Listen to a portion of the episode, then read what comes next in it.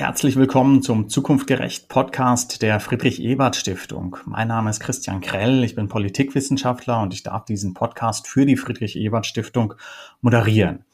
Der offizielle Name, der offizielle Titel unserer Podcast-Reihe, der ist ja zukunftgerecht. Aber unser inoffizieller Arbeitstitel, der ist unter Freunden. Wir wollen reden, so wie man das unter Freunden macht, offen, ehrlich, vielleicht auch manchmal kritisch, aber immer einander zugewandt. Und ich freue mich sehr, heute mit einem ganz besonderen Gast ins Gespräch zu kommen. Auch deshalb besonders, weil sie in gewisser Weise die Nachfolgerin von Angela Merkel ist. Ich freue mich sehr, Anna Kasautsky zu begrüßen. Frisch in den Bundestag gewählt im Herbst 2021. Herzlich willkommen. Ja, moin. Äh, vielen Dank für die Einladung. Schön, dass ich da sein darf heute. Ja, super, dass du Zeit gefunden hast. Genau, moin, so wie sich das in Greifswald gehört. Ja. Ich habe in deinem Twitter-Profil gelesen, da gibt es ja immer so eine Kurzbeschreibung, eine Selbstcharakterisierung und bei dir kann man dann lesen, Feministin, Europäerin, Greifswälderin und Dorfkind und im Internet zu Hause. Sag uns, um welches Dorf geht es? Was hat dich geprägt und so sehr geprägt quasi, dass es sich in dem Twitter-Profil niedergeschlagen hat? Ich bin ja tatsächlich gar nicht hier oben in der Ecke aufgewachsen, sondern ähm, in Hessen auf dem tiefen Land also äh, Leusel hieß mein Dörfchen, so 700, 800 Einwohner in der Nähe von Alsfeld in Oberhessen, zur nächstgrößeren Stadt. Also Alsfeld hatte, glaube ich, irgendwie 8000 Einwohner. In nächstgrößere Stadt war dann jeweils mindestens 50 Kilometer entfernt. Das ist übrigens was, was viele Leute hier oben bei mir in der Region auch teilen. Also die kommen vom Land. Wir haben hier äh, ganz starke ländliche Strukturen. Wir haben Dörfer, wo keine Busse fahren, wo es keine Jugendzentren gibt, wo es keine Möglichkeit gibt, äh, sich abends irgendwie nochmal gesellig irgendwo anders zu treffen, außer natürlich irgendwie im eigenen Garten oder in der Wohnung oder ähnliches. Und ich fand das schon ziemlich prägend, auf dem Dorf groß zu werden. Also ich will es auch gar nicht missen. Ich fand das, ich fand das echt cool. Als Kind mhm. war das großartig, einfach rausgehen zu können, spielen zu können. Und wenn irgendwann die Glocken läuten, weiß ich, ich muss nach Hause gehen, weil es gibt Abendessen. So, zumindest in den Sommerferien lief das so. Und Leute aus der Stadt verstehen manchmal Sachen nicht, wie sie bei uns laufen und eine Gelassenheit, mit der man dann, also klar, es ist nervig, wenn der Bus nicht kommt, aber auf der anderen Seite weiß man, dass der Bus nicht kommt und findet dann halt irgendwie Lösungen und Wege drumherum. Und genau, deswegen, ich, ich bin Dorfkind und ich verstecke das auch nicht. Sehr gut, ne? Und ich habe verstanden, also das war eine gute Zeit, ja, das kann ich nachvollziehen. Ich bin auch Dorfkind und zugleich sagst du, da gibt's auch Dinge, die dich geprägt haben und vielleicht auch politische Strukturen oder Erfahrungen, die heute bei deinem aktuellen Wahlkreis, bei deinem aktuellen politischen Ort und Arbeiten ganz, ganz wichtig sind. Genau, wir, wir starten in dieses Gespräch häufig, indem wir nach einem Ort der Gerechtigkeit fragen. Also einem besonderen Ort, den unsere Gesprächspartnerin irgendwie geprägt haben. Vielleicht, ich weiß nicht, der, der Jugendtreff, äh, die Schule. Daniela Kolbe hat vom Abendbrottisch ihrer Eltern geprägt, der sie politisiert hat und dafür gesorgt hat, dass sie sich für Gerechtigkeit engagiert. Gab es bei dir einen besonderen Ort, den du mit deinem Engagement für Gerechtigkeit und den Anfängen deines Engagements für Gerechtigkeit verbindest? Das ist eine total schwere Frage, weil also so ein bisschen würde ich da mit Dani gehen. So bei uns zu Hause wurde immer viel über Politik diskutiert und was ist eigentlich okay und was nicht. Und es wurde von klein auf auch beigebracht, wenn uns was nicht passt, dann sollen wir es sagen, dann sollen wir nicht still sein. Und das ist ja irgendwie die Grundbedingung für ein politisches Engagement dass man in der Lage ist zu formulieren, welche Zustände einem nicht passen. Ob das jetzt die Fernsehzeit ist, die man als Kind hat, oder ähm, ob das Ungerechtigkeit ist, die man beobachten kann, wenn man an der Bushaltestelle mit Freundinnen und Freunden spricht, die nicht im, im eigenen Haus wohnen, was im Dorf weniger fancy und krass ist als irgendwie in der Stadt, so, ne? Ähm, auch da nochmal so ein Unterschied Dorf und Stadt, sondern äh, die halt irgendwie in der Wohnung wohnen, was für mich damals, also die war, nicht bei mir aus dem Dorf, sondern irgendwie aus, aus der Stadt nebenan, was für mich voll die krasse Erfahrung war. So, wow, da hat jemand kein, kein Haus. So, weil auf dem Dorf ist es völlig normal, dass alle ein Haus haben. Weil irgendwie Wohnraum auch in der Groß Größenordnung der normalerweise bezahlbar ist. Wobei auch das sich ja nach und nach ändert. Auch auf dem Land gehen die Preise nach oben und auch auf dem Land müssen die Leute gucken, ob sie sich den Wohnraum, den sie gerne hätten, überhaupt leisten können. Übrigens nicht nur hier oben bei uns an der Küste, da ist es besonders heftig, sondern auch im Hinterland. Aber ansonsten so, so, so einen konkreten Ort kann ich, kann ich mhm. total schwer festmachen. Also ich kann das extrem gut nachvollziehen. Ähm, es gibt also selten mehr Leidenschaft bei meinen Kindern, wie wenn sie sagen, das ist ungerecht, wenn ich sage, so, jetzt machen wir mal langsam die Glotze aus. Also und, und ihr habt da offenbar früh in eurem Elternhaus drüber gesprochen, auch gestritten, ein, ein irgendwie politisches Elternhaus und du sagst, da gab es auch früh Themen, die sichtbar waren, wo es zumindest Ungleichheiten und vielleicht auch Ungerechtigkeiten gab. Ja, Wohnen, Infrastruktur die Themen, wo du dich dann zuerst engagiert hast, das war dann ja was sehr, sehr Politisches. Du hast dich engagiert gegen rechts, gegen Nazis. Was ist da passiert? Was hat das ausgelöst bei dir? Naja, auch das ist was, was ländliche Räume, ähm, äh, glaube ich, in ganz Deutschland so ein bisschen eint, ähm, ist, dass man ziemlich häufig starke rechte Strukturen hat. Und bei uns ähm, gab es damals die frei, sogenannten freien Kameradschaften, die sehr, sehr aktiv waren, ähm, Neonazi-Gruppierungen und ich war ja damals noch gar nicht parteipolitisch aktiv. Und ich wusste auch nicht so wirklich, was Solid ist. Also ich wusste, dass einer bei mir aus der Schach AG bei Solid ist, also bei der Linksjugend. Und dann ist aber 2007 ein Solid Jugendcamp überfallen worden bei mir im Nachbarlandkreis. Ähm, und da wurde eine, eine 13- oder 14-Jährige fast totgeschlagen, während sie im Zelt geschlafen hat. Also die sind über den Zaun gestiegen in den frühen Morgenstunden, wo keine Wachen mehr aufgestellt waren, wo niemand mehr im, im Camp wach war und ähm, haben äh, blind auf Zelte mit Klappspaten und Bierflaschen eingeschlagen. Und das war für mich so ein Moment, der mich völlig fassungslos hinterlassen hat und wo ich gesagt habe, das, das geht nicht und das darf nicht sein.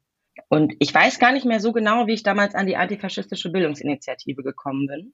Auf jeden Fall habe ich dann ähm, eine Ortsgruppe von der antifaschistischen Bildungsinitiative gegründet in, in Alsfeld mit äh, Bildung und ohne Gewalt gegen Nazis. Und habe da Leute bei mir aus, aus meiner Schule quasi mit um mich geschart und wir haben zusammen Infostände gemacht und so Geschichten, ähm, einfach um zu zeigen, nee, es ist nicht okay und wir akzeptieren das nicht und das ist nichts, was bei uns einfach hingenommen wird, sondern was, was bei uns immer Widerspruch erfährt. Also eine, eine krasse Gewalterfahrung kann man ja sagen, ne, die da im Nachbarort stattfand. Nachbarlandkreis. Nachbarlandkreis, ne, die mit zu dieser Politisierung dann beigetragen hat. Ne. Das war der Moment, wo du gesagt hast, so jetzt äh, muss ich mich irgendwie auch organisieren politisch. Später äh, bist du dann tatsächlich in eine Partei eingetreten. Du hast gesagt, äh, dieses erste Engagement, das war nicht parteipolitisch. Du warst 13 Jahre alt. Ne? Später, ich glaube, du musst so 20, 21 gewesen sein, bist du in die SPD eingetreten. Und das war ja 2014 eine Zeit, sagen wir mal, wo die SPD nicht nur öffentliche Zustimmung erfahren hat ja, ähm, und, und wo auch nicht reihenweise 20-Jährige die Partei gestürmt haben was hat dich dazu gebracht zu sagen, vielleicht muss ich mich doch irgendwie in der Partei engagieren? Denn du hattest ja schon Engagementstruktur. Genau, also äh, da muss ich doch noch mal ganz kurz ein kleines bisschen ausholen. Also mir war schon länger klar, wenn es meine Partei wird, dann wird es die SPD. Ich war nämlich noch Vorsitzende vom Kreis Jugendparlament im Vogelsbergkreis und ähm, habe mich dafür die Belange von, von Jugendlichen auf dem Land eingesetzt. Und also ganz häufig waren wir irgendwie VermittlerInnen, wenn es um sowas ging, wie wir wollen einen Jugendclub haben und die KommunalpolitikerInnen haben gesagt, nein, aber dann wird das alles so laut und dann bricht Chaos aus. Und einfach mal Gesprächskanäle zu öffnen quasi. Das war so ein bisschen unser Job neben anderen. Und wir waren auch bei den Kreistagssitzungen damals mit dabei als Jugendparlament. Mhm. Wir hatten nämlich ein zumindest ans Antragsrecht gebundene Rederecht was, also ich weiß nicht, ob das andere Jugendparlamente auch haben, aber damals war das echt was Besonderes, dass wir überhaupt grundsätzlich das Recht haben, in diesem Parlament zu sprechen. Und die einzige Partei, wo ich das Gefühl hatte, dass sie uns tatsächlich für voll nehmen als junge Menschen, war die SPD. Die sind auf uns zugegangen und haben gesagt, yo, wenn ihr was sagen wollt, auch außerhalb von eurem Antragsrecht, wenn, wenn ihr sagt, das Thema ist uns so wichtig, wir würden gern was sagen, sagt uns Bescheid, wir machen kurz eine Sitzungsunterbrechung, das Mikro bleibt eh an und danach sagen wir, okay, können weitermachen quasi so ein kleiner Workaround, den ich aber total cool fand, dass sie irgendwie initial auf uns zugekommen sind. Also, dass wir nicht, nicht betteln mussten oder bitten mussten, irgendwie Recht oder sonst was zu bekommen, sondern dass es, hey, übrigens, falls ihr Bock habt, wir helfen euch. Ich bin damals nicht beigetreten, weil als Vorsitzende von einem, von einem überparteilichen Jugendparlament ich das für falsch gefunden hatte, weil ich ja irgendwie alle Jugendlichen vertrete, egal äh, ob sie die SPD cool finden oder nicht. Dann übers Abi habe ich es ein bisschen verpennt und als ich dann äh, studiert habe, hatte ich erst ein anderes Engagement in der Hochschulgruppe äh, für Sicherheitspolitik und habe dann abends nach, nach so einer Sitzung war ich in der Studiekneipe und äh, bin da irgendwie auf so ein Juso getroffen. Und wir haben an dem Abend von Frauenquote bis Drohneneinsätze gefühlt alles durchdiskutiert, bis irgendwann die Kneipe zugemacht hat und gesagt hat, hey Leute, ihr müsst jetzt langsam gehen. Dann war am Ende unser Deal, er schaut sich meinen Arbeitskreis für Sicherheitspolitik an und ich schaue mir die Users mal an und dann äh, bin ich hängen geblieben. Ist er auch in diesen Arbeitskreis für Sicherheitspolitik gegangen? Er hat ihn sich angeschaut. Sehr gut, okay. Also der Deal hat funktioniert und, und du bist dann ja. bei der SPD hängen geblieben. Und das waren dann ja beides persönliche Begegnungen. Ne? Es war gar nicht so offenbar, dass da irgendwie irgendein Bundespolitiker, eine Bundespolitikerin irgendwie dich besonders fasziniert hat oder so, sondern es waren konkrete Menschen vor Ort, die da engagiert waren. Also es waren, waren einmal die konkreten Menschen, auf irgendwie Promis habe ich noch nie sonderlich so super viel gegeben. Aber für mich war es irgendwie auch die Grundwerte, die die SPD vertritt und wo ich auch das Gefühl hatte, auch wenn, wenn, wenn ich manchmal das Gefühl hatte, die SPD sucht noch ihren, ihren richtigen Weg, aber das ist was, wo ich sagen konnte, da stehe ich einfach voll mit dahinter. Und äh, das in Kombination mit den Menschen, die ich da getroffen habe, war für mich dann der Auslöser zu sagen, hey, und ich möchte mit euch gemeinsam streiten, das voranzubringen. Und es gibt so viel zu tun in diesem Land und ich will das mit euch, mit euch gemeinsam machen. Und das hat sich ja dann über unterschiedliche Orte auch ähm, hingezogen. Ne? Du, du warst in Passau zum Studium, ne? dann später in Greifswald und das hat sich dann verfestigt, dieses Engagement. Ja, also ich war, ich war von Anfang an aktiv, also sowohl äh, bei den Jusos als auch bei der SPD war das auch äh, durchgehend. Hab in, in, in Bayern da auch viel gemacht, also irgendwie auch im Juso-Landesvorstand. Ich habe äh, die ganzen Seminarprogramme überarbeitet. Ich war fast jedes Wochenende unterwegs und habe irgendwo ein Seminar geteamt und habe dann aber für mich entschieden, dass es Zeit ist, quasi für was Neues. und bin dann nach Greifswald gekommen. Ich weiß noch, und auch das hat für mich was irgendwie mit Gerechtigkeit zu tun, der meine Politik, glaube ich, auch manchmal ganz schön prägt. Alle haben es mir versucht auszureden. Meine Familie, die teilweise meinte, Anna, es gibt auch im Westen gute Unis mein Freundeskreis in Passau, der irgendwie meinte, Anna, aber da musst du echt aufpassen, irgendwie mit politischen T-Shirts, ne? So im Osten willst du das, bist du dir da ganz sicher. So, du bist schon manchmal ein bisschen vorlaut. Und ich dachte mir so gerade gerade dann, also jetzt erst recht. Und ich habe ich hab mir ja die Stadt angeschaut gehabt. Ich war ja hier und habe geguckt, ob es mir passt und wollte eigentlich zwei Tage bleiben und um zu gucken, hey, kann ich mir vorstellen, hier zu studieren. Am Ende war ich irgendwie fünf oder sechs Tage da und bin, bin mit einem Mietvertrag im, im, im Gepäck nach Hause gefahren. Und was ich so faszinierend fand, also alle sagen immer, die Vorpommern sind irgendwie so verschlossen, das sind so Fischköpfe, die reden nicht viel. Okay, das, naja gut, kommt drauf an, manchmal stimmt's, manchmal nicht. Und äh, wenn man irgendwie von woanders kommt, dann hat man hier eh keine Chance. Ich habe genau das Gegenteil erfahren. Egal, wo ich vorher war. Ne? Ich bin in Heidelberg geboren, ich bin in Hessen aufgewachsen, ich habe in Bayern studiert. Egal, wo ich war, die Leute haben mir entweder direkt oder indirekt gesagt, du kommst nicht von mir. Und hier oben in Vorpommern war es das erste Mal, dass die Leute gesagt haben, du bist jetzt eine von uns. Und das war für mich der Moment, wo klar war, ich bleib hier. Also ich habe hier einen Ort gefunden, wo ich akzeptiert wurde, wo irgendwie klar ist, ich, ich, ich darf dazugehören.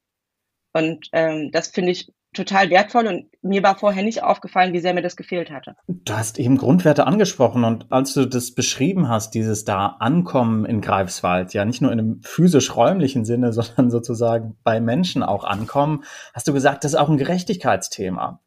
Warum ist das ein Gerechtigkeitsthema?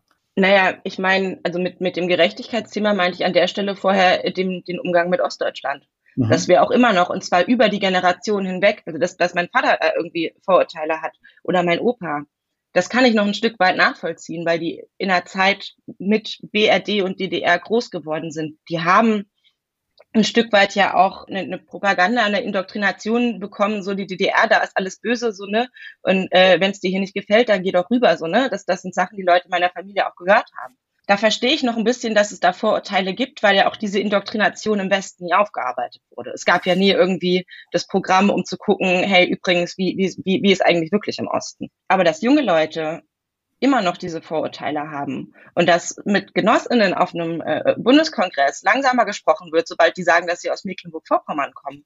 Was, glaube ich, gar nicht mal bewusst böse gemeint ist, aber unterbewusst muss doch da drin stecken, die sind alle ein bisschen mal im Kopf, die sind alle ein bisschen dumm, rede ich mal lieber ein bisschen langsamer.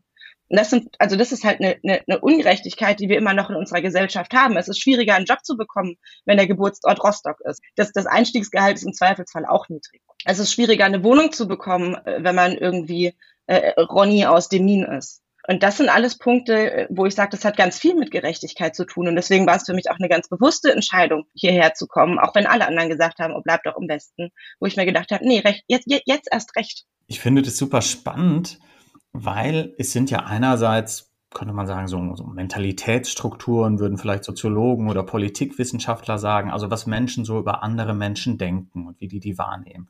Aber das drückt sich dann ja auch handfest in sehr materiellen Dingen aus. Ne? In der Frage, ob man einen Job bekommt. Auf deiner Website zum Beispiel sprichst du auch über Vermögensverteilung, die zwischen Ost und West nach wie vor sehr, sehr unterschiedlich ist. Also tatsächlich nicht nur irgendwie irgendwelche Gefühle und Wahrnehmungen, die natürlich auch wichtig sind, sondern sehr, sehr handfeste materielle Dinge. Knallhart, sagst du. ich meine, da wird ja, wird ja ein Schuh draus und das geht ja weiter. Wenn ich, wenn ich mir anschaue, wie die Einkommensverteilung ist. MV ist das Niedriglohnland Deutschlands. Gleichzeitig haben wir mit äh, Rügen, mit Hiddensee, also mit unserer Ostseeküste echt nicht unbedingt die, die billigsten Urlaubsorte in Deutschland. Aber woran liegt es denn, dass nichts von dem, was hier erwirtschaftet wird, oder wenig von dem, was hier erwirtschaftet wird, auch bei den Leuten hier vor Ort bleibt?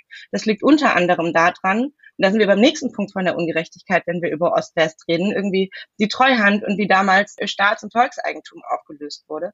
Das liegt daran, nicht bei allen, aber teilweise, dass wir Hotels haben oder Hotelketten, wo die BesitzerInnen und der Unternehmenssitz eben nicht auf Rügen ist oder in Bergen oder in Stralsund oder auf Hiddensee, sondern irgendwo in München und Düsseldorf. Und wo wandern denn dann die Steuern hin? Die wandern nach München und Düsseldorf. Wir gucken hier in die Röhre, müssen gucken, dass wir unsere Straßen saniert bekommen wo Millionen von Touristinnen drüber fahren. Die Leute vor Ort können sich den Wohnraum nicht mehr leisten, weil die Investoren sagen, ja, okay, wir bauen auch Wohnungen mit rein, machen sie dann doch nicht, sind doch nur Ferienwohnungen, zahlen sie halt eine Strafe, aber das haben sie in der Saison wieder drin.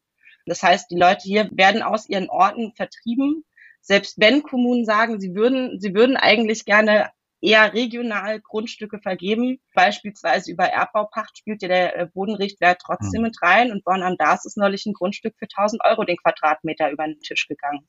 Und gleichzeitig Niedriglohnland Deutschlands, Vorpommern-Rügen, ist der, neben dem Landkreis Bautzen der Landkreis mit der höchsten Niedriglohnquote. 40 Prozent der Männer, 44 Prozent der erwerbstätigen Frauen arbeiten im Niedriglohnsektor. So. Und es hat irgendwie auch was mit Respekt zu tun, dass die Leute fair vergütet werden für ihre Arbeit, weil die Pflegerin oder die, die Hotelfachfrau in, auf, auf Rügen arbeitet nicht schlechter als eine irgendwo im Allgäu. Aber es, trotzdem bekommt sie ein unterschiedliches Gehalt. Und die Mieten unterscheiden sich an der Stelle, glaube ich, auch gar nicht mehr so. Du hast ja einen sehr engagierten Wahlkampf geführt. Und Wahlkampf ist ja eine Zeit, in der man mit ganz vielen Menschen ins Gespräch kommt und in Kontakt kommt. Wie sind dir da diese Gerechtigkeitsthemen, die du gerade beschrieben hast, begegnet? Hat es eine große Rolle gespielt? Hat es den Menschen unter den Nägeln gebrannt? Waren andere Themen wichtig? Wie hast du das erlebt? Das kommt immer so ein bisschen drauf an, in welchem Setting man mit den Leuten gesprochen hat. Also mhm. am Wahlkampf stand, wenn Leute stehen geblieben sind, war es dann häufig irgendwie entweder konkreter, so dass sie, dass sie einen konkreten Fall hatten, wo sie Probleme haben. Es ging auch viel um die Rente, die ja irgendwie auch durch, also man hatte hier im Osten über 40 Jahre keine Möglichkeit, Vermögen anzuhäufen das ist was, was man sich immer wieder bewusst machen muss. Auch Vermögen, was irgendwie vererbt wird über Generationen. Also was soll vererbt werden, wenn nichts da ist? Also man hat ja erst viel später die Möglichkeit, da irgendwas aufzubauen. Natürlich sind da Existenzängste da. Was aber die Löhne angeht, ähm, was die Mieten angeht, das sind Themen, die immer wieder angesprochen wurden. Egal ob am Infostand, ob abends in der Kneipe, bei Veranstaltungen. Das ist was, was die Leute umtreibt. Und zwar verständlicherweise. Ja, das berührt ja sozusagen den, den Alltag, ja, die, die, die hohen Mieten, die niedrigen Löhne. Jetzt bist du ein halbes Jahr ungefähr etwas mehr im Bundestag einem ganz beeindruckenden Ergebnis reingewählt worden. Du hast wirklich diesen Wahlkreis äh, mit einem deutlichen Zugewinn für deine Partei, für die SPD geholt äh, und äh, hast äh, die Arbeit aufgenommen, kann man sagen. Der Bundestag hat jetzt äh, relativ rasch äh, Betriebstemperatur erreicht, auch erreichen müssen wegen großer Ereignisse, die da kamen, die keiner ähm, in der konkreten Form so vorhergesehen hat. Ähm, was würdest du nach einem halben Jahr sagen, was, was äh, ist die erste Zwischenbilanz äh, von quasi Anna Kasautsky für mehr Gerechtigkeit äh, in diesem halben Jahr? Mm, das ist gar nicht so einfach zu sagen, weil ich bin jetzt zwar ein halbes Jahr im Bundestag, aber wirklich die Arbeit angefangen hat ja auch erst nach der Regierungsbildung. Also vorher war das ja irgendwie so diese seltsame Schwebezeit, wo man sich irgendwie einfinden konnte und irgendwie waren immer Termine, aber Trotzdem hatte man das Gefühl, das fängt noch nicht so richtig an. Dann wurden die Ausschüsse äh, verteilt. Und ich bin sehr, sehr zufrieden mit meinen beiden. Digitales Ernährung und Landwirtschaft sind beides unglaublich wichtige Themen. Auch übrigens unglaublich wichtige Themen hier für meinen Wahlkreis. Und da muss man sich auch erstmal einfuchsen. Also wir haben ja nicht nur die Ausschüsse, wir haben ja noch unsere Berichterstattung, unsere Spezialthemen. Und ich bin jemand, ich höre lieber erstmal zu und verstehe Dinge, bevor ich irgendwas Unqualifiziertes raushau. Das heißt, ich habe erstmal geguckt, dass ich mich in meine Berichterstattung so schnell wie möglich einarbeite, dass ich mit Expertinnen und Experten gesprochen habe. Auch da gibt es übrigens ganz viele Gerechtigkeitsaspekte. Also soziale Gerechtigkeit ist einfach so ein großes Ding und so vielfältig. Und ich meine, es, es, es ist ja nicht so, dass ich Sachen alleine mache. Es ist ja nicht so, dass ich irgendwie ein Bild male und sage, guck mal, das habe ich jetzt gemacht, das ist fertig, sondern man arbeitet immer zusammen, weil alleine setzt man nichts durch, alleine macht man keine Politik.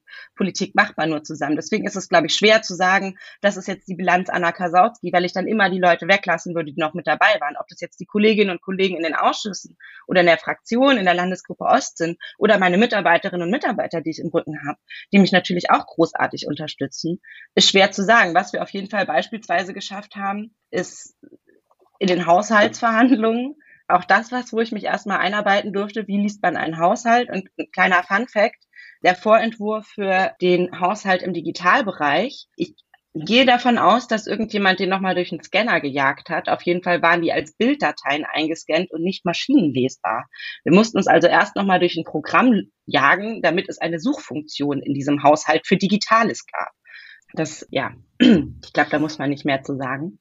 Ähm, aber wir haben ganz viele von den Projekten, die uns wichtig waren, die zwischenzeitlich auch rausgeflogen waren, ähm, haben wir wieder mit rein verhandelt bekommen. Also nicht ich persönlich, sondern unsere Haushälterinnen und Haushälter, äh, denen wir aber natürlich die Argumente an die Hand gegeben haben, dass sie das überhaupt verhandeln können, dass sie einsehen, dass es so wichtig ist, dass es unbedingt mit rein muss. Ja, wir müssen gleich unbedingt auf diese Digitalisierung zu sprechen kommen. Ich finde es wichtig, was du ansprichst, dass Politik natürlich nicht das Machwerk von einzelnen Menschen ist, ne, sondern das ist ein, ein großer gemeinsamer Prozess ist. Man muss Dinge diskutieren, abwägen, man muss viele Menschen haben, die zum Beispiel für ein Thema mobilisieren. Und natürlich ist sowas wie der Mindestlohn, der dann erreicht wurde, nicht das Werk eines Einzelnen, sondern letztlich ein ganz, ganz großes Ding, bei dem viele beteiligt waren. Und, und ja, ein Ding, was bei mir im Wahlkreis, sorry, aber ein Ding, was bei mir im Wahlkreis richtig reinhauen wird. 12 Euro ist für viele eine krasse Lohnerhöhung. Wir müssen aber auch gucken, so sehr ich den Mindestlohn von 12 Euro feier, dass unsere Facharbeiterinnen und Facharbeiter jetzt da nicht irgendwie auch nur 12 Euro bekommen. Das war nämlich eine Begegnung, die ich auch im Wahlkampf hatte in Ribnitz-Dammgarten, wo einer meinte, yo, ich bin hier Metall-Facharbeiter, 12 Euro Mindestlohn ist ja schön, aber ich bekomme 11,30 Euro. Das ist irgendwie nicht so ganz fair, wo ich dann auch meinte, yo, was, Moment, du bekommst als ausgelernter Facharbeiter 11,30 Euro. Das ist ein Witz. So, und dass der mehr bekommen sollte als 12 Euro, das ist, glaube ich, auch klar. Also diese 12 Euro sind ein Mindestlohn, das ist das Mindeste, was kommen muss. wofür wir auch kämpfen, wofür ich auch weiter kämpfe, sind flächendeckende gute Tariflöhne. Dafür brauchen wir aber auch die entsprechende Gewerkschaftsbindung. Und ich werde auch nicht müde, den Leuten zu sagen, tretet in eine Gewerkschaft ein. Die unterstützen euch in eurem Kampf und nur mit starken Gewerkschaften bekommen wir auch starke Tariflöhne. Ja, genau, ne? es kommt nicht nur auf einen gesetzlichen Rahmengeber an, ne? es kommt auch auf Selbstorganisation, auf starke Gewerkschaften an. Du bist ja auch Verdi-Mitglied. Anna, ich würde gerne ein kleines Spiel mit dir spielen. Wir haben das Dafür- und Dagegen-Spiel. Und die Idee ist, dass ich gleich 20 Begriffe etwa vorlese und du sagst kurz, bist du dafür oder bist du dagegen? Wir fangen mit etwas sehr Schönem an, wie ich finde. Selbst ein Drei-Gänge-Menü kochen. Dafür. Sehr gut. Blended Learning in der Schule. Was ist Blended Learning? Also es geht um die Digitalisierung des Bildungssystems, um die Verschränkung von Präsenzlehre und Online-Lehre. Blended Learning. Es gibt Gründe, die dafür und die dagegen sprechen und ich habe mich noch nicht abschließend positioniert.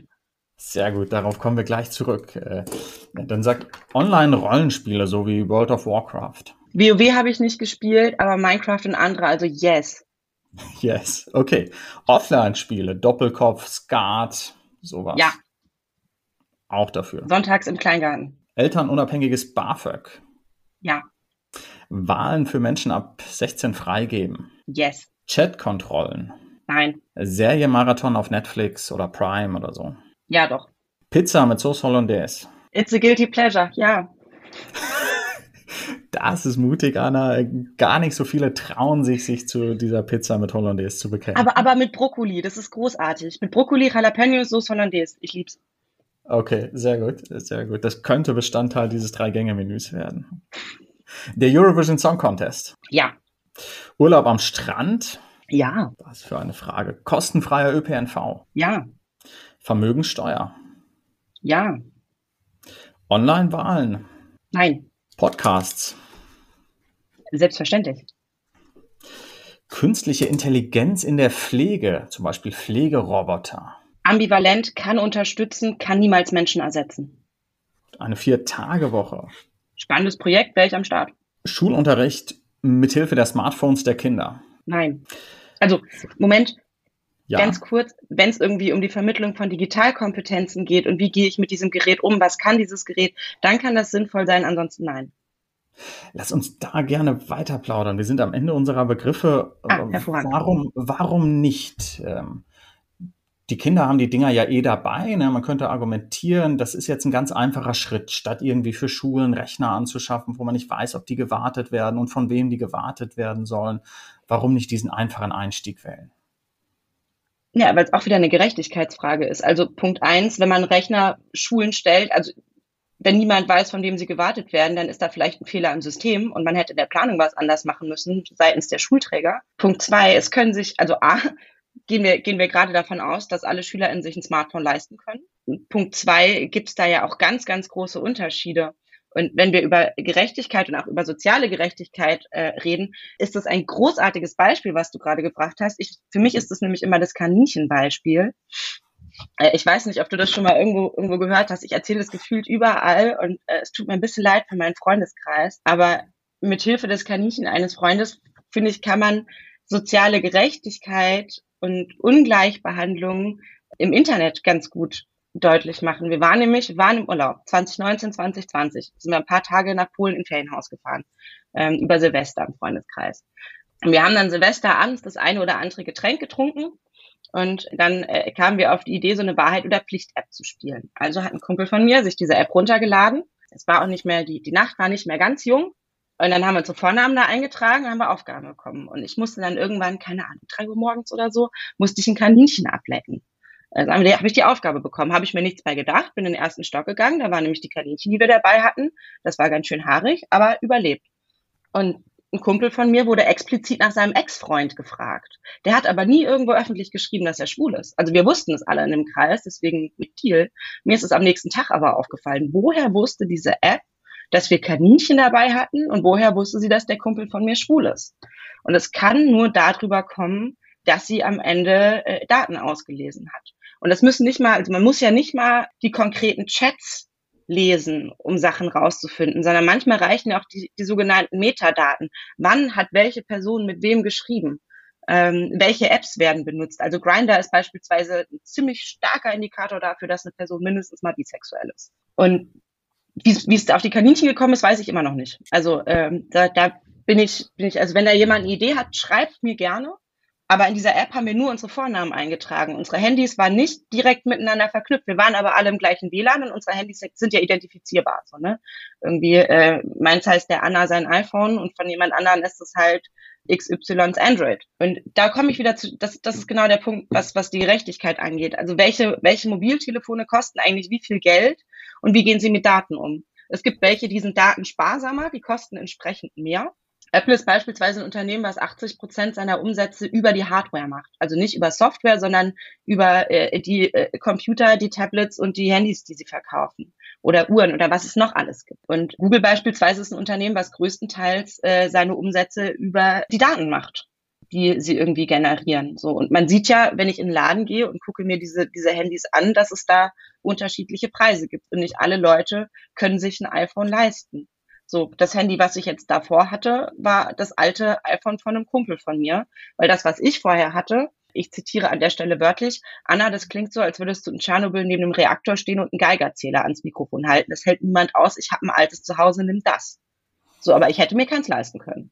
Und wenn wir sagen, wir, wir wenden jetzt in der Schule auch noch die Handys an, die die Kinder von zu Hause mitbringen, dann manifestieren wir diese Ungleichbehandlung doch nochmal.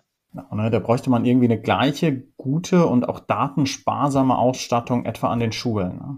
Und das, was du über den konkreten Zusammenhang, über die Schule und über das Kaninchen hinaus ansprichst, ist ja ist letztlich sowas groß gesprochen wie Freiheitsrechte. Ja? Also individuelle Freiheit hängt ja auch davon ab, etwa, ob ich Kontrolle über meine Daten habe. Und ich meine, frü früher war das Internet ein Ort der Freiheit und ein Hort des Wissens.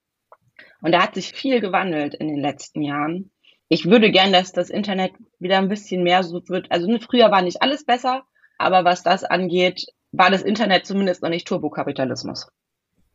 Ja, das ist in der Tat etwas, was mir auch häufig in Gesprächen auch mit, mit Studierenden begegnet, dass es die Vorstellung gibt, eigentlich so aus den Anfangsjahren des Internets, ja, irgendwie so vielleicht noch aus den 90ern, ja, dass das irgendwie ein, ein Ort der Freiheit ist, wo jeder sich ausprobieren kann, der offen, der liberal ist. Aber das, was du gerade beschrieben hast, ist ja etwas anderes. Turbokapitalismus. Ne? Diese, dieses Internet ist durchdrungen von Strukturen, die damit Geld machen wollen ja, und äh, deshalb nicht mehr als allererstes Ziel die Freiheit im Hinterkopf haben, sondern eben Profit zu machen. Ich weiß nicht, da darf ich hier Buchempfehlungen geben? Unbedingt. Wer sich mit dem Thema, wie, wie kommen wir eigentlich dahin, wie geht man mit Daten um und wie funktioniert das Internet und auch Kapitalismus im Internet auseinandersetzen will, äh, den kann ich nur ganz, ganz herzlich äh, Quality Land und Quality Land 2.0 ans Herz legen von Marc-Uwe Klingen, weil ich glaube, es war im zweiten, im ersten oder im zweiten Teil hat der Alte eine, ein Charakter aus dem äh, Buch, finde ich, einen ganz, ganz guten Vergleich gemacht. Nämlich äh, ging, hat er versucht, das Ganze zu erklären anhand äh, von Eisdielen in der analogen Welt, wenn du zwei Eisdielen am Marktplatz hast und die eine Eisdiele ist, ist auf jeden Fall die beste, so, ne? Das, da, da weißt du, das ist einfach das beste, beste Eis. Die zweite ist nur ein ganz kleines bisschen schlechter. Also immer noch echt gutes Eis, ne? aber nicht ganz so gut wie das erste. Bei der ersten ist eine gigantische Schlange, bei der zweiten keine so lange Schlange. Dann stellt man sich manchmal auch einfach bei der zweiten an und isst da dann sein Eis. So im Internet funktioniert es aber anders. Da hast du keine Schlangen vor den Eisdielen, sondern die Eisdielen sind immer verfügbar, wodurch Monopolstellungen ähm, im Netz viel, viel schneller manifestiert werden. Also beispielsweise, was Suchmaschinen angeht, ist der Algorithmus von Google einfach echt ich glaube, bisher unschlagbar. Ich benutze trotzdem DuckDuckGo, weil es eine datensparsame Alternative ist. Da muss man manchmal ein bisschen länger scrollen, bis man das Suchergebnis hat, was man möchte. Und im allerschlimmsten Fall macht man ein G-Ausrufezeichen hinter in die, in die Suchzeile, weil dann sucht es über DuckDuckGo bei Google und Google weiß nicht, dass man es selber gegoogelt hat. Aber das, also da, da funktioniert das Internet an der Stelle einfach anders. Und was ich an Quality Land so schön finde, ist, dass es diese doch ja manchmal komplexen Prozesse, die eigentlich gar nicht so komplex sind, aber niemand erklärt sie einfach, dass es da einfach erklärt wird. Und das ist eine Sache, die, die mir ganz wichtig ist im Bereich der, nicht nur der Digitalpolitik, auch bei, bei den anderen Politikbereichen, aber in der Digitalpolitik ganz besonders, dass wir endlich mal anfangen müssen, Sachen so zu erklären, dass Leute es auch verstehen. Ich weiß noch, wie ich in einer meiner ersten Veranstaltungen ähm, Digitalpolitik saß und es war halt so eine Runde, so ein Neumitglieder-Workshop mit, äh, also mit neu, neu MDB-Workshop quasi, parteiübergreifend über die demokratischen Fraktionen. Und dann gab es war so eine Vorstellungsrunde. Und alle haben dann noch so ein bisschen was Inhaltliches gesagt. Und bei total viel, also ich dachte mir irgendwie dann so zwischendurch, Alter, ich bin dumm. So, warum sitze ich überhaupt hier? Ich bin völlig unqualifiziert. Ich sollte doch was anderes machen. Und dann habe ich irgendwie Panik überwunden, dreimal durchgeatmet und habe mal zugehört, was sie da eigentlich sagen. Und die haben teilweise einfach Buzzword-Bingo gespielt. Ne? Dann streuen wir hier mal noch ein bisschen KI ein und da noch mal so ein bisschen Shadow-Banning. Klingt doch cool, ergibt überhaupt keinen Sinn. Hat natürlich auch niemand was gesagt. So, weil äh, ja, alle nicken, ja, Mensch, ja, hm, wollte ich genauso sagen, so eine Art. Und das macht mich wütend, weil genau so ein Verhalten Leute davon abstreckt, sich mit Digitalpolitik auseinanderzusetzen und verstehen zu wollen, wie das Ganze funktioniert. Und so dass sie, oh, da ist der Datenschutz wieder dran schuld, resultiert genau daraus, dass Leute nicht verstehen, was Datenschutz eigentlich ist und warum es wichtig und sinnvoll ist. Und ein Verhalten, wo wir Wörter benutzen, die an der Stelle nicht nur dumm sind, sondern die grundsätzlich niemand versteht fördert das Ganze noch. Und ich will die Menschen dazu befähigen, dass sie sich im Netz frei bewegen können, dass sie wissen, wie Sachen funktionieren, dass sie nicht an die Hand genommen werden müssen. Aber das ist aktuell der Fall. Also aktuell laufen viele Leute quasi mit einer Augenbinde durchs Netz und wundern sich, dass sie manchmal gegen Dinge laufen oder irgendwelche Klippen runterfallen. Also es geht um Aufklärung und das zeigt ja vielleicht auch, warum du vielleicht ganz richtig bei der SPD aufgehoben bist. Ne? Eine Partei, die in gewisser Weise in der Tradition der Aufklärung steht und die immer in ihrer DNA drin hatte, Leute irgendwie aufzuklären. Ja, die, die haben irgendwelche Lesevereine ähm, gegründet, ne, wo man schon quasi vor 150 Jahren Buchempfehlungen ausgesprochen hat. Ne. Wir nehmen das mit. Also wenn alle Podcasts hier aus der Zukunft gerecht Reihe durchgehört sind, dann Quality Land kaufen als nächstes, wenn irgendwelche Lehre in das Leben eintritt. Anna, ich will das nochmal in, in so einen größeren Rahmen packen. Ne. Wir haben über Freiheit und Internet gesprochen.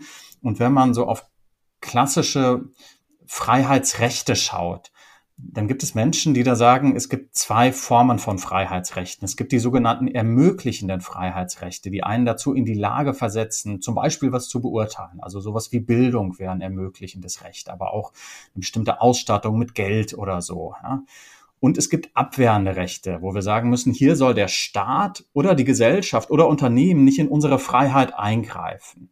Ja, also zwei Rechte, und soziale Demokratie sagt, naja, wir müssen irgendwie beides haben. Ne? Wir müssen Menschen irgendwie ermöglichen und befähigen. Ja, also wenn wir nur das Recht, das abwehrende Recht auf freie Meinungsäußerung haben, dass der Staat uns das nicht verbietet, zu sagen, was wir denken, ist das fein. Aber wir brauchen auch die Bildung dazu, damit das jeder nutzen kann, dieses Recht. Wenn man mal in diesen Freiheitsrechten denken würde, abwehrend und ermöglichend, was würdest du sagen, brauchen wir in der Digitalisierung? Was müssen wir quasi in unsere Verfassungen schreiben, um mehr Gerechtigkeit in diesem Bereich hinzukriegen? Ich weiß gar nicht mal, ob wir was Neues in unsere Verfassung schreiben müssen, weil ich glaube, dass sich ganz viel daraus ableitet. Ich glaube aber, um Freiheitsrechte auch im Internet zu verteidigen, also A, funktioniert das Internet nicht national. Das ist so eine, so, so eine Annahme, der wir uns einfach bewusst sein müssen. Deswegen läuft da viel auf europäischer Ebene, wie, wie beispielsweise DSA und DMA, ähm, also Digital Services Act und Digital Markets Act zur Kontro Kontrolle von, von den großen Plattformen wie äh, Facebook, Google und Co. Aber auch der Data Act, der äh, regeln soll, wie gehen wir eigentlich mit Daten um, was für Datenräume schaffen wir. Also das ist halt was, was aktuell noch ziemlich unreguliert ist, was wir auch auf deutscher Ebene übrigens angehen wollen. Also ich bin ja auch, ich bin ja für alles zuständig, was mit Daten zu tun hat, für Urheberrecht, Open Source äh, und Games, also zumindest im Digitalausschuss ich glaube, was wir machen müssen, und das sehe ich auch als eine Aufgabe ganz persönlich für mich, ist diesen Bildungsauftrag, diese ermöglichenden Freiheitsrechte auch manchmal, und das klingt jetzt gemein und nehmt mir das bitte nicht krumm, auch manchmal auf Politikerinnen und Politiker anzuwenden. Weil das Bewusstsein, wie funktioniert eigentlich das Internet und warum, also das durchdringt unser ganzes Leben. Und es darf in der digitalen Welt dürfen keine anderen Regeln herrschen als in der analogen Welt. Wir können nicht sagen, ja, in der analogen Welt gilt das Briefgeheimnis, aber in der digitalen Welt hebeln wir jetzt mal sämtliche Verschlüsselungen aus, weil wir müssen mit reingucken, weil was anderes ist uns jetzt wichtiger. Und ganz häufig fehlt eigentlich nicht das grundsätzliche Verständnis, weil so ein Wertekompass haben ja, haben, haben PolitikerInnen, ja, so, ne? Aber es fehlt die Umsetzung. Und ich habe ein, ein konkretes Beispiel. Es war nämlich vorhin, war das eine von den Ja-Nein-Fragen, Chatkontrollen. Ähm, mhm. Ich bin da seit Wochen dran, äh, zusammen mit, mit Carmen Wegger auch, die das Ganze im Innenausschuss äh, betreut, dass wir Kolleginnen und Kollegen so ein bisschen, also wir haben A, unsere, unsere Gruppe, die sich damit auseinandersetzt, wo wir Leute aus verschiedenen Ausschüssen zusammengeholt haben und mit ExpertInnen reden, um uns da auch selber ein Stück weit weiterzubilden und ein, bessere, ein besseres Bild bilden zu können. Auf der anderen Seite bequatschen wir äh, KollegInnen, was das eigentlich genau ist, so, und ich weiß noch, als ich mit einem Kollegen gesprochen habe und gemeint habe, jo, und diese Chatkontrollen sind sackgefährlich, so, ne?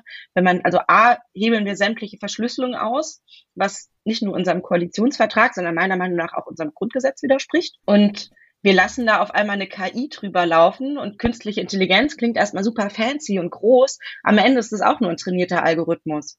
So. Und manche sind halt besser trainiert, die können komplexere Sachen machen also komplexere Programme, aber du gibst denen am Anfang eine Aufgabe rein, die ne nehmen sich eine Datenmenge und leiten daraus was ab. Also klassisches Beispiel, wie man so eine KI, so ein Algorithmus äh, trainiert ist, wenn man ähm, irgendwelche Sachen runterladen will, dann muss man alle Zebrastreifen oder alle Ampeln anklicken. Genau so werden Algorithmen trainiert. Und das sind dann neue Daten, die reingegeben werden, dass die möglichst exakt äh, Zebrastreifen und Ampeln erkennen. So, und ähm, da soll jetzt äh, so eine ominöse KI äh, entstehen, laut Vorschlag der EU-Kommission, die einmal Grooming-Verhalten, also dieses Annähern von Erwachsene, also das sexualisierte Annähern von Erwachsene äh, an Kinder im Netz erkennen soll, aber auch nach bereits bestehenden äh, Material von Kindesmissbrauch auch Neues quasi erkennen soll. Und alle Versuche, die es dazu bisher gab, und ich meine, äh, in den USA läuft es teilweise nicht über die Kommunikation, sondern über die Server, das nennt sich Server-Side-Scanning, was sie hier machen wollen, aktuell ist Client-Side-Scanning, also tatsächlich die Kommunikation auf unseren Geräten. Und dann habe ich gesagt, yo, aber die Dunkelziffer, also die, die, die falsch positiven Fälle, die sind richtig krass. So, ne, man filtert nicht nur die Leute raus, die äh, tatsächlich äh, kinderpornografisches Material, beziehungsweise Kinderpornografie ist der falsche Ausdruck, ähm, die Darstellung von Kindesmissbrauch auf ihren, auf ihren Endgeräten haben, ähm, sondern man, man hat dann beispielsweise auch Urlaubsbilder oder ähnliches. Und der Kollege meinte dann zu mir, ja, Anna, ich verstehe ja deinen Punkt so ein bisschen, aber wenn jemand irgendwie tausend von solchen Bildern drauf hat, wenn dann halt ein, zwei Urlaubsbilder mit dabei sind, dann ist es halt so.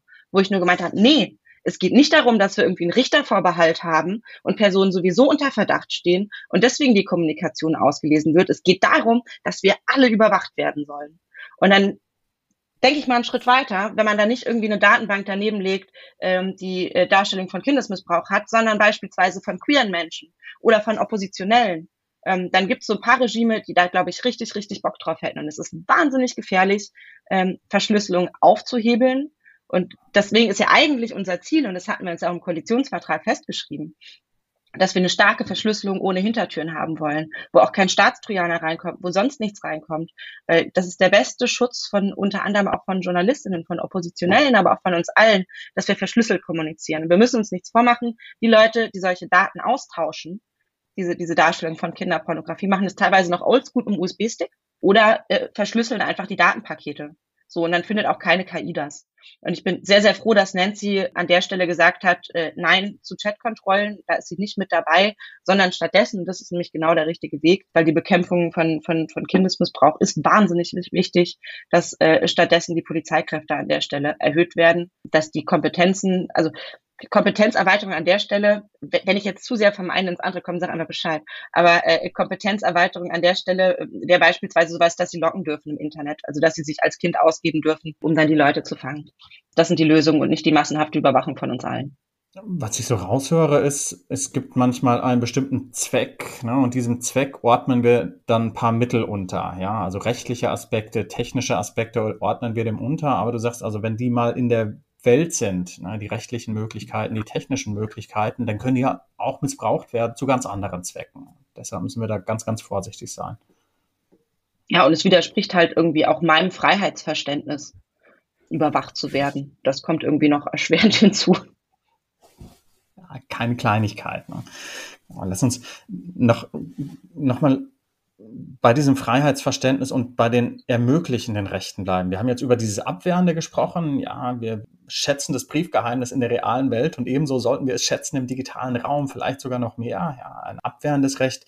Wenn man auf ermöglichende Rechte kommt, dann gibt es zum Beispiel so Länder wie Estland, die dann immer wieder als Vorbilder in der Debatte gehandelt werden, die sagen, wir haben ein Recht auf äh, Internet, äh, sogar auf WLAN in unserer Verfassung stehen. Wäre das nicht schön? Auch für Deutschland. Mm. Gerade vor dem Hintergrund von Gerechtigkeit, gleichem Zugang. Also grundsätzlich ja. Also ein Recht auf Internet wäre wär, wär schon irgendwie stark. Auf der anderen Seite äh, sehe ich auch, also da wurden in der Vergangenheit gigantische Fehler gemacht. Haben, also es hat quasi damit angefangen, äh, dass man nicht Helmut Schmidt gewählt hat. So, weil der, der wollte den Glasfaserausbau schon damals. Und äh, Kollege Kohl hatte irgendwie seine Connections zu, zu den äh, Fernsehanstalten und für die waren Kupferkabel besser. Deswegen haben wir jetzt diese Kupferkabel und das Problem mit dem Internet und deswegen, nicht nur deswegen, aber deswegen haben wir noch kein Glasfasernetz. Wir könnten, hätten weltweit an der Spitze sein können. Ne? Passiert, wenn man Sozialdemokratie wählt. ähm, Nee, das äh, Problem, was wir jetzt gerade haben, was den Ausbau angeht, ist, dass der teilweise total schleppend vorangeht. Und ich stecke im Bereich Infrastrukturausbau, stecke ich nicht so tief drin. Ich bin eher so dann äh, die, die, die Netzpolitikerin. Das macht ein, äh, Kollege von mir, kümmert sich um den Ausbau. Aber soweit ich das weiß, hapert es dann auch, und da sind wir wieder bei dem Gefälle äh, Land-Stadt, hapert es teilweise tatsächlich auch wieder daran. Nämlich, äh, wenn wir sagen, der Markt regelt das, dann baut der Markt natürlich erstmal da aus, wo sich's rentiert. Und das ist meistens nicht auf dem Land, weil da weniger Menschen auf dem Quadratkilometer leben. Äh, übrigens in MV bei uns genau das Gleiche mit den Funkmasten. Also unser Minister, unser Digital- und damals noch Energie- und Infrastrukturminister musste in Brüssel erstmal durchkämpfen, dass wir als Land eigene Funkmasten aufstellen dürfen, weil wir einfach einen nicht unerheblichen Teil an Fläche in diesem Land haben, wo man kein Netz hat. Und das haben sie durchgekämpft. Und ne, das ist jetzt kein, unter gewissen Umständen ist es kein illegaler Markteingriff, aber der Markt regelt das, funktioniert halt nicht so ganz, wenn wir über Infrastruktur sprechen. Und wir lassen den Markt ja auch nicht unsere Autobahn regeln oder unser Schienennetz. Warum lassen wir den Markt dann unser Internet regeln? Ich verstehe es an der Stelle nicht. Oder unser Gesundheitssystem. Da fallen mir gleich noch so ein paar mehr Beispiele ein. Aber, aber ein Recht auf Internet festzuschreiben, ist schön und gut, wenn wir, wenn wir das Ganze nicht umsetzen können. Aktuell noch nicht weiß ich nicht, wie zielführend das wäre, weil wir uns echt viele Klagen ins Haus holen würden. Was ich auch verstehen würde an der Stelle wiederum. Hm. Genau, also das, das Recht wäre gut, ne? aber du sagst, also es hapert eigentlich grundsätzlich ja daran, und du hast nichts gegen ein solches Recht, ne? aber da gab es falsche Weichenstellungen in der Vergangenheit und, und jetzt auch etwas, was, wo wir quasi den Markt so institutionalisiert haben an ganz vielen Stellen, auch in den europäischen Verträgen, ja, wo wir gesagt haben, diese Bereiche regelt der Markt am besten. Und jetzt stellen wir fest, vielleicht ist es doch gar nicht so der Fall. Gesundheit hast du angesprochen, Pflege äh, und es steht aber in den Verträgen drin. Ne? Und das wieder zurückzuholen, ja. ist gar nicht so leicht. Richtig. Und das auch wieder zurück. Also ich, ich hatte, ich hatte da mit, mit Christian Pirgel, unserem Minister hier im Land, mal drüber gesprochen. Kann man sich die Infrastruktur nicht einfach zurückholen? So, ne? Ich habe jetzt nicht verstaatlichen gesagt. Ähm, und er meinte, naja, die Entschädigungszahlung, die man da zahlen müsste, also das, was das Ganze kostet, das könnten wir uns schlicht und ergreifend nicht leisten. Also noch kurz auf ein anderes Thema schauen, was mich interessiert. Du hast bei den Online-Wahlen sehr klar gesagt, nein. Ja. Und jetzt könnte man ja sagen, also okay, Anna Kasautsky, Digitalisierungsexpertin, ja, mit großer Leidenschaft schreitet sie für Digitalisierung voran. Warum bei den Wahlen Zurückhaltung? Weil ich nicht Team Digitalisierung First Bedenken Second bin. Bei Online-Wahlen ist es total schwer, einen Wahlbetrug oder eine Wahlmanipulation nachzuweisen. Ähm, du wirst Systeme zumindest bisher nicht so bauen können, dass sie wirklich unpenetrierbar sind. Also dass, dass du kannst nicht beweisen, dass niemand da dran kam und dass da niemand was verändern konnte. Und Wahlen sind so was dermaßen Zentrales in unserer Demokratie. Und du kannst ja auch schlecht, also wir haben, wir schreiben ja auch keinen Namen auf dem Wahlzettel. Also du kannst ja auch nicht rückverfolgbar machen. In solchen Fällen ist es nämlich, finde ich, Online-Wahlen übrigens völlig okay. Also wenn man irgendwie Abstimmungen hat und die sind eh personalisiert, dann kann nämlich jeder im Nachhinein gucken, ob er oder sie auch richtig eingetragen wurde. Das ist okay. Aber bei anonymen Wahlen, wie beispielsweise den Wahlen auf Bundesebene, ist es von maßgeblichem Interesse, dass das Vertrauen da ist, dass diese Wahlen auch richtig abgelaufen sind. Deswegen haben wir WahlbeobachterInnen und ähnliches. Und bei Online-Systemen könntest du halt einfach nie diesen Zweifel komplett ausräumen. Deswegen halte ich das für tatsächlich gefährlich. Mhm. Und äh, das wäre auch was, wogegen ich als Demokratin an der Stelle kämpfen würde. Das finde ich nochmal einen ganz wertvollen Blick auf die Dinge, weil es klar macht, es geht nicht darum, Digitalisierung blind in allen Lebensbereichen voranzutreiben, ne, sondern sehr genau zu schauen, wo dient es uns letztlich und wo birgt es Gefahren. Ja. Wir sind fast am Ende unserer Zeit. Ähm, in etwa dreieinhalb Jahren bist du am Ende deiner ersten Legislaturperiode. Wann würdest du sagen, gehst du zufrieden da raus? Du hast eben schon ich finde, zu Recht gesagt, natürlich ist Politik nie das Werk eines Einzelnen, aber trotzdem nimmt man sich ja vor, Beiträge zu leisten. Ähm, wann wärst du zufrieden nach diesen vier Jahren dann insgesamt im Bundestag? Hm, das ist gar nicht so einfach zu sagen, weil es wirklich viele Projekte gibt, die teilweise auch außerhalb meiner Berichterstattung liegen. Deswegen beschränke ich mich mal auf meine Berichterstattung, weil das mhm. sind die, wo ich tatsächlichen Einfluss drauf haben kann. Ich würde mich total freuen, ähm, wenn wir das mit den Datenräumen, Datentreuhändern geregelt haben. Also Daten sind so ein bisschen ja die Währung des 21. Jahrhunderts. Sie sind super wertvoll. Äh, wir generieren ganz, ganz viele davon. Und ich würde gerne geregelt haben, wie geht man damit um? Wie bringen wir Menschen auch bei, wie wertvoll ihre Daten sind, was sie da an Daten generieren? Also ist natürlich praktisch, wenn mein Staubsaugerroboter äh, also meiner kann es nicht, weil ich extra so einen gekauft habe. Wenn der irgendwie Räume ausmisst und ich sagen kann, oh, jetzt saugt man das Schlafzimmer oder jetzt saugt man das Wohnzimmer. Auf der anderen Seite weiß ich gar nicht. Also A, sind da vielleicht GPS-Daten dabei, also könnte man aus diesen Daten meinen Wohnort und die, den genauen Zuschnitt meiner Wohnung rauslesen. Und wo sind diese Daten eigentlich gelagert? Wenn die übrigens in den USA gelagert sind, äh, gibt es ja das, das äh, US-Gesetz, dass die NSA da im Zweifelsfall drauf zugreifen kann. So, was worauf ich, by the way, keinen Bock hätte. Aber ich schweife schon wieder ab. Also, äh, was ich mir wünschen würde, dass wir das mit den Daten, äh, den Datenräumen, Datensparsamkeit und Datenschutz geregelt haben, dass mehr Leute verstehen, warum Datenschutz sinnvoll ist, dass Datenschutz der aktuell immer vorgeschoben wird, weil wenn Sachen nicht funktionieren, ist übrigens teilweise völliger Bullshit. Also gestern hatte ich ein Beispiel, ich gesagt, dürfen wir nicht wegen Datenschutz, wo ich gesagt habe, nee, das dürfen sie nicht wegen Urheberrecht, ist was anderes. Aber Datenschutz ist immer das Böse, aber ist eigentlich gar nicht so. Das, das hätte ich gerne zumindest mal in Bahn gelenkt, dass wir da zukünftig mitarbeiten können. Im Bereich Urheberrecht gibt es tatsächlich auch noch einiges zu tun. Da stecke ich noch nicht ganz so tief drin. Da habe ich ein Projekt, über das ich noch nicht öffentlich reden kann, aber das was ganz großartig wäre. Ich muss mal gucken, ob wir es hinbekommen. In meinem anderen Ausschuss sind mir zwei Sachen ganz, ganz wichtig, äh, nämlich die äh, äh Moore und die Fischerei. Also wenn wir über Gerechtigkeit sprechen, dann reden wir auch über Klimagerechtigkeit, dann reden wir auch über Gerechtigkeit zwischen Generationen. Und super wenige Leute haben auf dem Schirm, wie wichtig Moore dafür sind. Also ne, ich werde immer so ein bisschen belächelt, weil ich mit allen Leuten, ob sie wollen oder nicht, über Moore rede. Aber beispielsweise in Mecklenburg-Vorpommern sind trockene Moore für 30 bis 40 Prozent der Gesamtemissionen äh, unseres Bundeslandes verantwortlich. Einfach nur trockene Moore, da brennt nichts. So, ne? Einfach nur, weil sie trocken sind. Und in Deutschland äh, entspricht äh, die Emission der Moore ungefähr einem Drittel der Gesamtemission der deutschen Industrie.